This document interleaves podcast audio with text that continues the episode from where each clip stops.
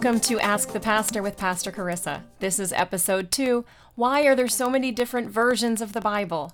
I'm your host, Charissa Howe. So, this question was posed to me recently by one of the teens at my church, as are many of the best questions that I have on my list. Teenagers have a beautiful knack for finding uh, deep questions as they're really wrestling with questions of, of life and their meaning and their identity. And they often don't have the same sort of guards up that adults do in asking questions of their pastors. And I just love that about teenagers. I know that I mentioned in the last podcast episode that I spent many years working with urban youth in the Pittsburgh area. And while I am now working with a wider range of ages as a, a head pastor at a small church, I still love my time with the teenagers at the church. This questions also come to me um, from a variety of people, not just the teenagers, but they seem to be the ones who ask this question the most frequently. We read the New International Version in church on Sunday mornings at the church where I preach, but sometimes I slip up and I accidentally read the New Revised Standard Version before my sermon because that's what we read at the last church that I was at. A few people in the congregation swear by the King James Version, and others like English Standard better. I also occasionally read from Eugene Peterson's translation called The Message and this is just barely scratching the surface of the English translations of the Bible. So, if the Bible is central to what we believe, why are there so many different versions of it out there? You see, the Bible wasn't originally written in English. So, there's no way we can say that there's one definitive version of the English Bible that is the right version. The Old Testament, also often known as the Hebrew Bible, is known as the Hebrew Bible because it was written in ancient Hebrew originally. In fact, at first it was passed down by oral tradition, by storytelling, by song, and eventually written down in Hebrew. The New Testament was written in ancient Greek. So, especially in the case of Hebrew, it's difficult to translate anything into another language, let alone something that can be so abstract as the Bible. Hebrew is a strange and a quirky language, which is exactly why I love it so much. Studying Hebrew was one of my favorite parts of seminary. It has bizarre idioms that just don't communicate well in English, so translators have to do their best to figure out how to say certain things in English to communicate them. It's a matter of trying to balance getting the words all there and still making sense to the modern English reader. You want it to be understandable, but you don't want just the literal words to be understandable, but the message of the passage as well. There are words in Hebrew and even in Greek that could mean a bunch of different things depending on the context, and especially in the case of the Hebrew, the context isn't always crystal clear. Greek is structurally a little closer to English than Hebrew is, but it's still a difficult process to translate. They have verb tenses in Greek that the native English speaker can barely understand, let alone put into common English language. So we have to do the best that we can with what we have to work with. The Bible has been around for over 2,000 years, give or take. Uh, a little, little less than that for some of the New Testament, certainly far more than that for the Old Testament.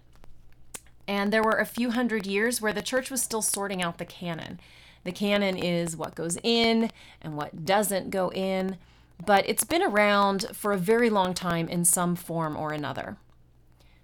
Language changes. Language changes even in short amounts of time, let alone over the course of thousands of years. Just think about how differently teens today use words from their grandparents, or how differently the word literally is used now. It is literally being redefined around us as people insist on using it to replace the word figuratively. That may or may not be one of my current grammatical pet peeves. As language changes, we need to change how we have translated these biblical texts into English in order to make sense to the people reading them. That's why the King James may be pretty to read. It sounds flowery and fancy, but it's hard to make sense of. People just don't talk like that anymore. And people in the Bible weren't going around saying ye and thy. They were talking in Hebrew and Greek and Aramaic, not in King James English. So the next logical question after discussing why there are different translations is what's the best translation?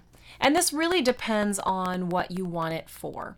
There are some versions that are considered more scholarly and are better used for academic purposes. In seminary, when we're not reading straight from the Greek or the Hebrew, we're usually asked to stick with the New Revised Standard Version or the English Standard Version.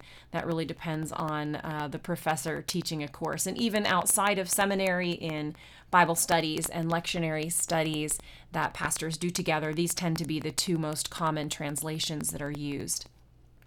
At my church, we use the New International Version, also uh, known as the NIV, because it's a pretty good modern translation and it's easy to read.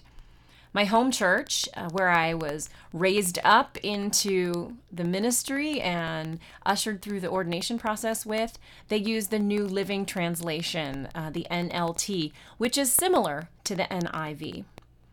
In Bible study small groups, or sometimes even in children's sermons, I often get out the message, which is a really fun modern translation that I don't find helpful for scholarly purposes, but it's really good for devotional purposes and for hearing a passage in language that you might not have heard it in before. So, if you're looking for a good translation to read at home and to take to church, and you can only have one Bible on your sh- on your shelf, I recommend getting an NIV, New International Version, or an ESV, English Standard Version. If you want to dig deeper, you can look into a parallel Bible or a Bible app on your phone or tablet that has different translations lined up together. For a web based Bible, I like BibleGateway.com. They have not sponsored this message uh, at all. I just really like that website. I've been using it for years. If you want a good free app, I recommend YouVersion to all of my classes and to my congregation. Again, not a paid advertisement. I've just used that app and I really like it. Uh, for further study and investment, I personally use the Logos Bible software, and I know many folks use BibleWorks Bible software and like that as well. Those are pricier options, which again have not paid me for this message, but if you're writing sermons or lessons or other things of that nature, it's well worth it the point, the main point here, is to find a version you like to read and read it. I don't care if you're reading the words on a page, the words on a screen, if you're listening to them in an audiobook version. God does not have a favorite English translation that I personally know of. God just cares that people are reading and paying attention to what God has to say. And the Holy Spirit can reveal Jesus in any responsible translation of the Bible. I say here responsible translation because if your odd uncle just wrote his own translation or something, there is just cause for suspicion. Most of the well known versions, translations of the Bible into English have been translated by large committees or very dedicated scholars who have spent years and years studying Hebrew and Greek, and uh, they they know what they're talking about. They know the language really well, and they know how to work with it and move it into English in a readable translation. I would like to end today with a scripture passage, as I will often do. Uh, we don't have any listener mail or follow up questions yet because we haven't actually launched any episodes onto the air yet, but we will be starting to build those in as the podcast progresses. But today's scripture verse is John 1 1. In the beginning was the Word, and the Word was with God, and the Word was God. John opens his gospel talking about Jesus as the Word of God. And my friends, when we are talking about the Bible, that is the important thing to remember that Scripture is true, but Jesus says, I am the way, the truth, and the life. And all that come to the Father come through me. Jesus Christ is the Word of God, and the Bible is the tool through which God communicates that Word to the world.